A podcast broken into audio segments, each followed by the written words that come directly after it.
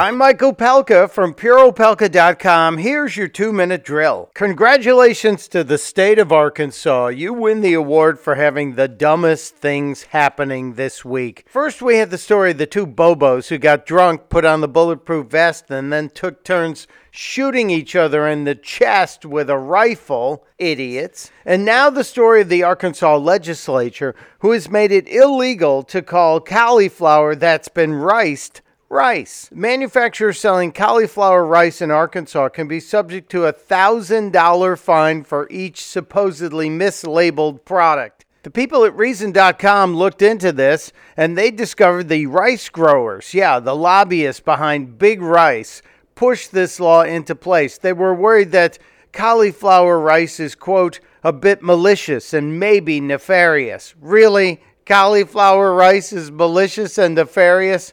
Reason also points out that maybe the state should look into pineapples because scientifically they're neither pine nor apples. And while we're on the subject, Reason points out, we should do something about the mislabeled product peanut butter because it's not made from nuts and it's certainly not a butter. It's a legume.